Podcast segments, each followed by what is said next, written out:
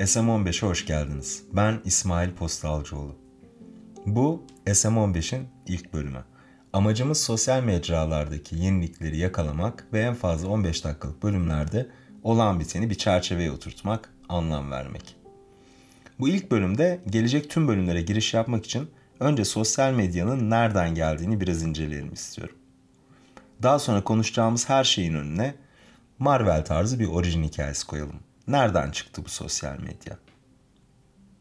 Hikaye aslında düşündüğümüzden de önceye dayanıyor. Ama bir dönüm noktasına değinmemiz lazım. Yani internetin icadına. Yıl 1989. Yer İsviçre'deki CERN. İngiliz bilim insanı Tim Berners-Lee paylaşımı açık belgeler arasında insanların kolayca gezinmesini sağlayacak bir çözüm arıyor. Aslında öncesinde ilkel ağlar sayesinde belgeler zaten araştırma merkezleri arasında bir süredir paylaşılıyor. Yani altyapı var. Ama sistem çok teknik. Bir röportajında dediği gibi Tim Berners-Lee'nin aslında çok insani bir derdi var. Diyor ki sürekli aynı soruları cevaplamaktan bıkmış durumdaydım. Gelsinler belgeleri kendileri görebilsinler istedim. Araştırma merkezleri arasındaki bu ağlarda uzmanlar birbirlerinin makalelerine, araştırmalarına ulaşıyor, e-mail üstünden iletişim kuruyor. Yani bu dönemde tüm kullanıcılar eşit ve tüm içerikler kullanıcı içeriği. Herkes içerik üreticisi. Olaya böyle bakınca sosyal medyanın internete sonradan eklenmediği ortaya çıkıyor. Kısıtlı bir topluluk içinde de olsa mantık olarak internet daha doğumunda sosyal zaten. En azından böyle bir potansiyeli var. Ama Tim Berners-Lee'nin çalışmasıyla web sitesi ve linkler icat ediliyor ve yepyeni bir mevzu ortaya çıkıyor. İnternet sayfası yapabilenle yapamayan arasındaki fark. Bu tıpkı gazete basabilenle basamayan ya da televizyon yayını yapabilenle yapamayan arasındaki hiyerarşiye benziyor. Bu yıllarda internet üstünden kitlelere ulaşmak istiyorsanız web sitenizi yapacak bir teknik bilgiye veya en azından bu bilgiyi satın alacak paraya ihtiyacınız var. Böyle olunca internette yayın yapmak bir anda gazeteciliğin bir versiyonuna dönüşüyor. Bunu dengeleyen hareketler geliyor sonra. Mayıs 1997'de sixdegrees.com açılıyor. Dünya üstündeki herkesin birbirine en fazla 6 kişi üzerinden ulaşabileceğini söyleyen teoriden alıyor ismine.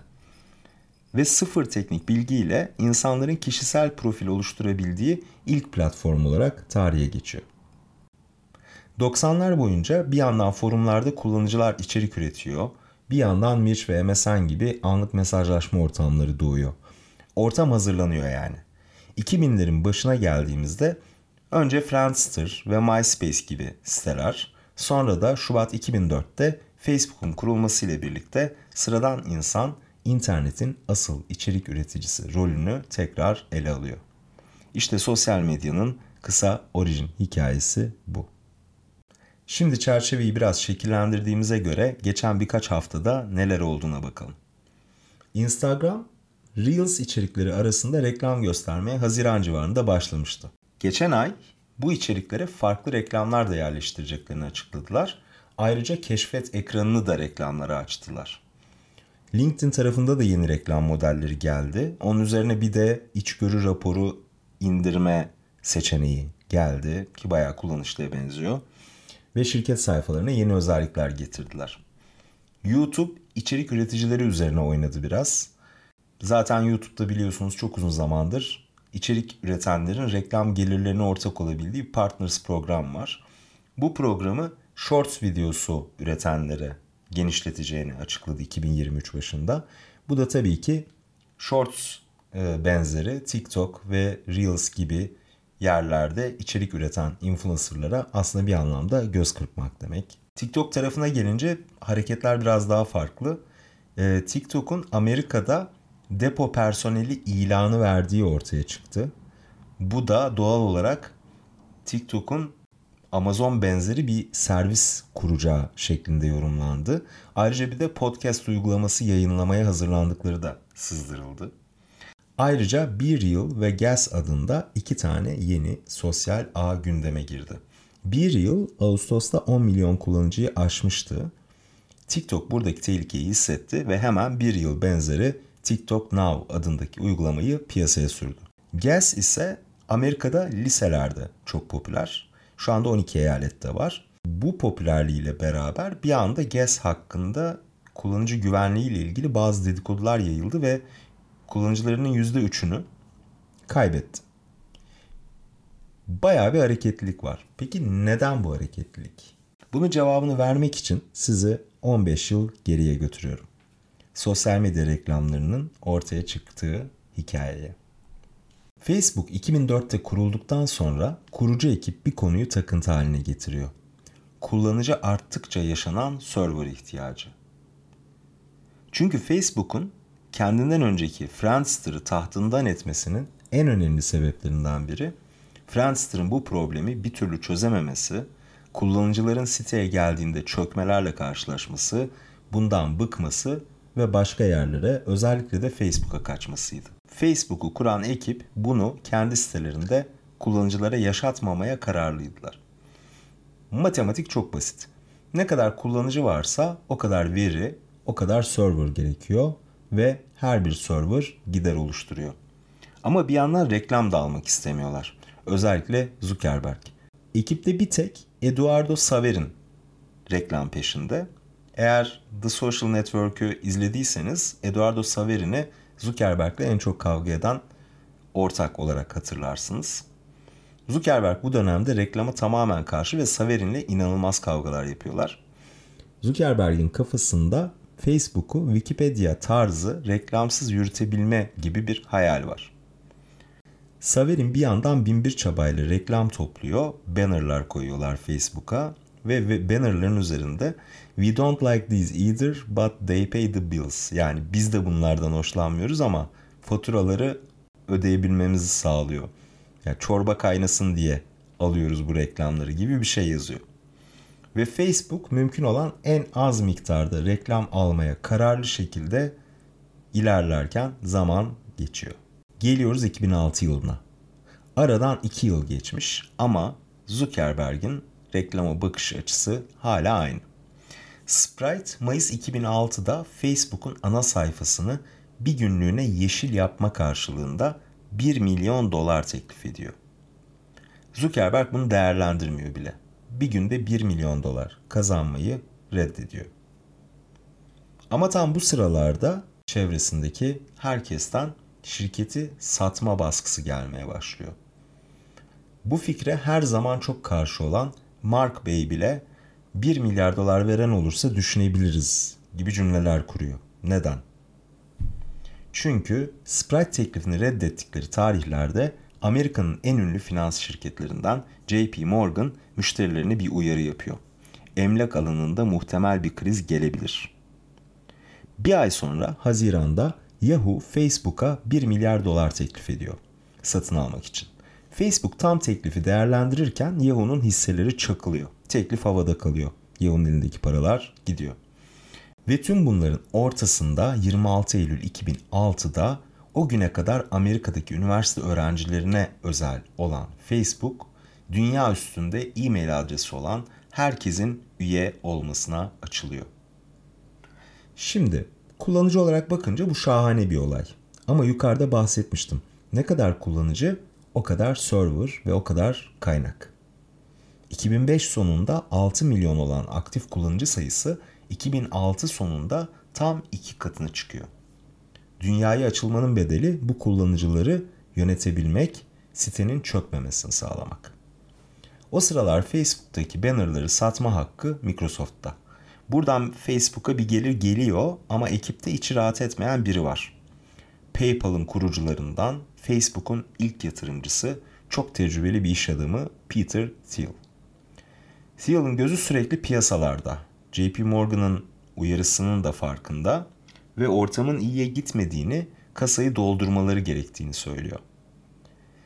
2007 Ocak'ta mortgage şirketleri teker teker batmaya başlıyor. Ortam bu haldeyken mesela Google reklam gelirleriyle güvende. Microsoft da elindeki Facebook kartından mutlu. Buradaki reklam satışları gayet iyi gidiyor. Facebook'u komple satın alma planları kuruluyor Microsoft tarafında. Tam bu hesaplar yapılırken Zuckerberg Ekim'de Google'ın bir etkinliğine katılıyor ve Google'dakiler akşam yemeğinde çevresini sarıp Facebook'u almak istediklerini söylüyorlar. Bunu duyan Microsoft ekibi işleri hızlandırıyor. Çünkü o yıl satın almaya çalıştıkları startupları Google'a kaptırmaktan bıkmış durumdalar. 22 Ekim 2007 Pazartesi öğleye doğru Microsoft ekibini Facebook ofisinde sert bir pazarlığa girerken görüyoruz. Zuckerberg Facebook'u kimseye satmayı düşünmüyor. Buradaki amaç Facebook'un globaldeki reklam haklarını almak. Ama Facebook aynı anda başka bir ofisinde Google ekibini de misafir ediyor aynı gün. O ekibin de amacı aynı. Hani emlakçılar telefonda diğer alıcıyla konuşur ya. Onun gibi. Microsoft ne zaman Facebook'u zorlasa Facebook masaya Google'ı sürüyor ve karşı tarafı yumuşatıyor. Masaya oturduktan tam 16 saat sonra kalkıyorlar. 23 Ekim Salı. Sabaha karşı 3'te anlaşma tamamlanıyor. Diğer yatırımcıların da koyduklarıyla beraber Facebook o gün kasasında ekstra 375 milyon dolar olacak anlaşmalara imza atıyor. Tüm gazeteler bu devasa yatırımdan bahsediyor. Facebook'un ne kadar değerlendiğinden. Anlaşmadaki bir detay herkesin gözünden kaçıyor. Facebook tamamı Microsoft'un elinde olan Amerika'daki reklam haklarının bir kısmını geri alıyor ve bunu yaparken yeni yöntemler deneyeceğini söylüyor. Bayağı bulanık bir ifade. Ne anlama geldiği iki hafta sonra ortaya çıkıyor. 6 Kasım 2007'de Facebook kullanıcıları bugün bildiğimiz Facebook reklamlarının ilk versiyonuyla tanışıyor. Banner değil. İlgi alanına göre hedeflenmiş, kişiselleştirilmiş, içerik gibi görünen reklamlar. Yani sonraki yıllarda Twitter'ın, LinkedIn'in, TikTok'un, Pinterest'in kullanacağı sosyal medya reklamları hayatımıza giriyor. Amerika mortgage krizinin eşiğindeyken Facebook ekibinin server masraflarını karşılama endişesi sosyal medyayı sonsuza kadar değiştiriyor. Ekonomik göstergeler kötüye gittiğinde her piyasada rekabet doğal olarak artar. Sosyal ağlar birbirleriyle temelde 3 konuda rekabet ediyorlar. Kullanıcı, içerik üreticisi ve reklam veren. Şu klasik dramatik cümle vardır ya, her seçiş bir vazgeçiştir diye. Sosyal ağlarda işte rekabetin tam olarak özeti bu. Bir kullanıcı telefonunun ekranına baktığında yan yana duran sosyal ağlardan birini seçerken diğerini elemiş oluyor. Reklam verenin elinde hep kısıtlı bir bütçe var ve sosyal ağlardan birine ayırdığı her kuruş diğerlerinden kesilmiş oluyor. İçerik üreticisinin zamanı ve enerjisi kısıtlı. Hangi sosyal ağdan daha fazla fayda göreceğini düşünüyorsa oraya göre içerik üretiyor. Kendisi nereye giderse takipçi kitlesini de oraya çekiyor. Ekonomi sallantıdayken bu üç başlıkta hızlı adımlar atılmaya başlıyor. Tıpkı şu anda olduğu gibi. Ama hiçbir hareket hem kullanıcıyı hem reklam vereni hem içerik üreticisini aynı anda mutlu etmiyor. Tam bir denge oyunu. Reklam vereni çekmenin en kolay yolu daha çok reklam göstermek ve daha çok kullanıcıyı elinde tutmak. Kullanıcı elinde tutmak için daha iyi içerik ve daha az reklam göstermek gerekiyor. Influencerları, içerik üreticilerini elinde tutmak için kazanç elde edecekleri yöntemler bulmak ve içeriklerini daha çok kullanıcıya göstermek gerekiyor. Bu içerik üreticilerine gelir sağlamının yolu da yine reklam vereni platformda tutmaya dayanıyor. İşte arkadaşlarımızın içeriklerini takip edip kedi videoları beğenirken rastladığımız tüm o yenilikler, butonlar, değişiklikler bu mücadelenin ürünü. Her şey dönüp dolaşıp bu ağların aslında gerçek piyasalarda gerçek paraları harcayan, gerçek rekabet içindeki gerçek insanlar tarafından yaratılmasına dayanıyor. YouTube'a bugün daha az girerseniz bu Google için bir şey ifade ediyor. Instagram'daki her önemli değişiklik Twitter'ın asansörlerinde konuşuluyor.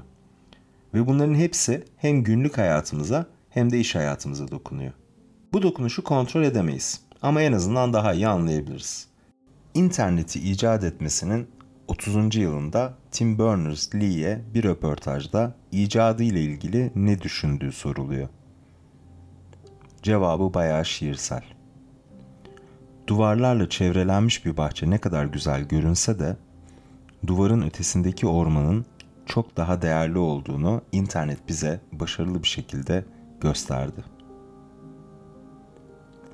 Ormanda yürümek kolay değil. Her gün üstümüze insan hikayeleri yağıyor. Bu yükü nasıl yorumlayacağımızı, nasıl karşılayacağımızı bize öğreten hiç kimse olmadı. El yordamıyla yolumuzu buluyoruz. Eğer bu yürüyüşü ben de biraz kolaylaştırabilirsem ne mutlu. Fikirlerinizi, önerilerinizi SM15 Podcast sosyal medya hesaplarına her zaman beklerim.